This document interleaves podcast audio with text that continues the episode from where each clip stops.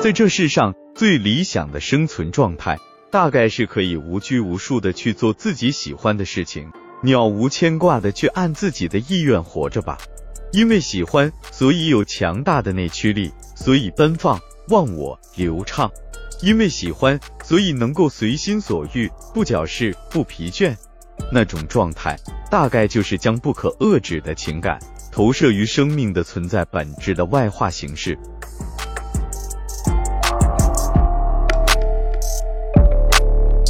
在《诗经·国风·晨风晚秋》中，我看到了这种状态：子之汤兮，晚秋之上兮，寻有情兮而无望兮。一位巫女在晚秋之上尽情的跳舞，其投入的状态可以用汤来概括。汤即荡，这里的荡完全没有放荡、游荡之意，而是忘我舞动的样子，优美而充满活力。他将全部的精力注入在舞蹈之上，完全没有注意到寻有情兮的男子情随舞起，情不自禁的爱上了他。他更没有关注到这名男子因爱而不得的单相思，发出而无望兮的幽怨之叹。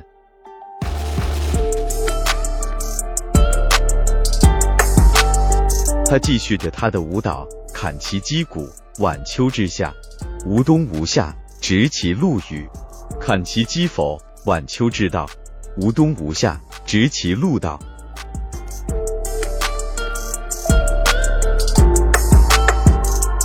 鼓声、否声欢腾热闹，巫女旋舞着，从晚秋山之上舞到山下道口，从雪花飘飘的寒冬舞到酷暑炎炎的夏日。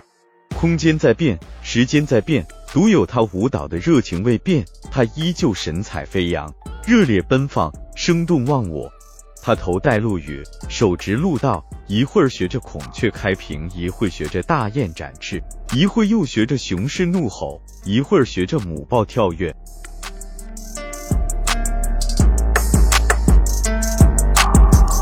他是专注的舞者，更是大自然的精灵。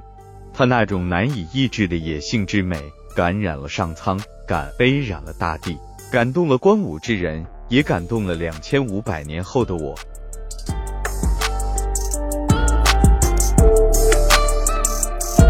有人曾经推荐过一首舞曲，法国著名作曲家拉威尔的《波莱罗舞曲》，他曾被美国音乐评论家爱德华·唐斯说成是使人一听。就产生无以言状而又不可抗拒的兴奋之情的乐曲。我听了这首舞曲，也从管弦乐名曲解说中找到了此舞剧描写的场景：一个女人独自在一张桌子上跳着舞，四周围观的男人们目不转睛地注视着她的动作。随着她的舞姿越来越热烈，他们的情绪也越来越高涨。男人们击掌顿脚，形成有节奏的伴奏。最后再转到 C 大调的那一刻，全曲的高潮，男人们一个个拔剑出鞘。可能是我不太懂韵律的缘故，觉得这乐舞相对于观舞者的情绪变化，实在有些言过其实。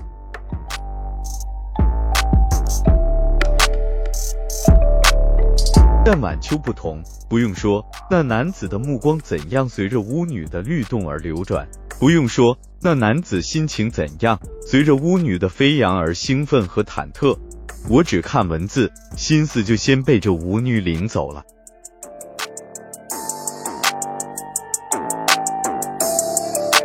可能我们每人各的内心都住着一个叫做自由的念想吧，也想如这舞女之汤，像她那样专注投入于自己所爱，无所顾忌的去挥洒热情。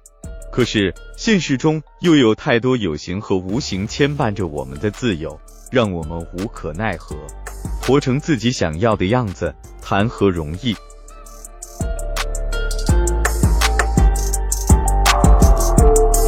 舞女生逢其时，朱熹诗集传载：陈国明，都干晚秋之策。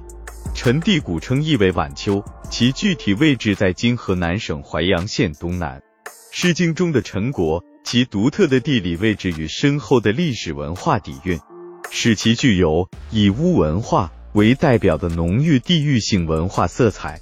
晚秋一诗体现了陈地巫风的性质是祭祀于神。晚秋一诗所描绘的应是陈国巫女进行巫祭祈雨活动的情景，即以歌舞的形式取悦神灵，祈求上天降雨。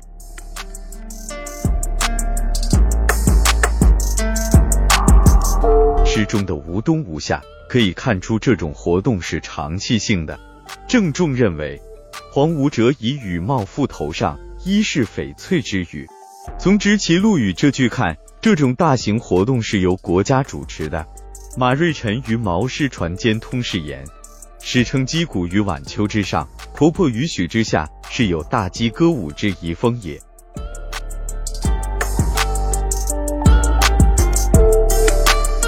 由此可以看出，诗中巫女所从事的，在当时是一种于国于民都极其重要的活动。她的美艳，她的灵动，她的执着，她的忘我，是活动取得成功的重要保证。因此，这是一项有灵魂的工作。而诗中的巫女，恰是因舞而生，她用舞蹈进行着人与神的对话。她是自然的，犹如奔腾的江河。秀美的山川，苍劲的森林，她是野性的，犹如奔跑的小鹿，翱翔的雄鹰，雪野中的白狼。它那种荒原般的潇洒，使他的目光掠过了名利，也掠过了爱情，去向更高更远追求。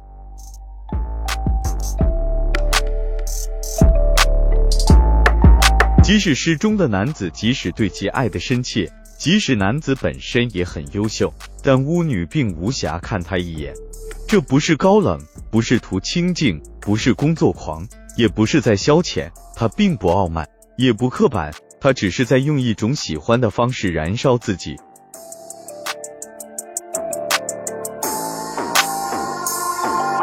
就好像我们看过天山上的冰雪，到过塔克拉玛干沙漠，去过额济纳的胡杨林。我们会惊叹于他们的壮阔与奇美，但是如果让我们长期在那里生活，我们又会退缩一样。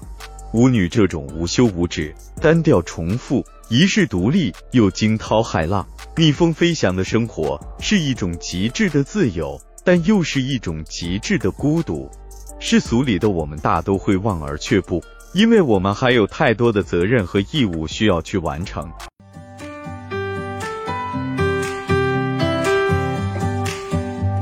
做不到无冬无夏的汤，而又不甘生活的格调产生，因此需要断舍离，从繁杂中抽身，去做一次不管不顾的旅行，去参加读书会，畅谈自己的奇思妙想，去健身，让自己大汗淋漓，去学学孔子，他老人家欲乎矣，风乎舞于，咏而归，无法极致，中庸也好。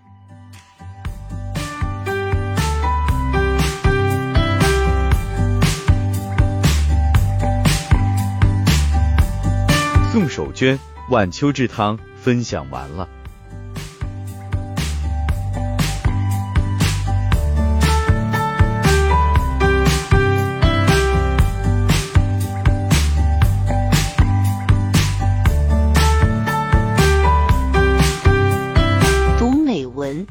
生，看世界，打开心灵的锁。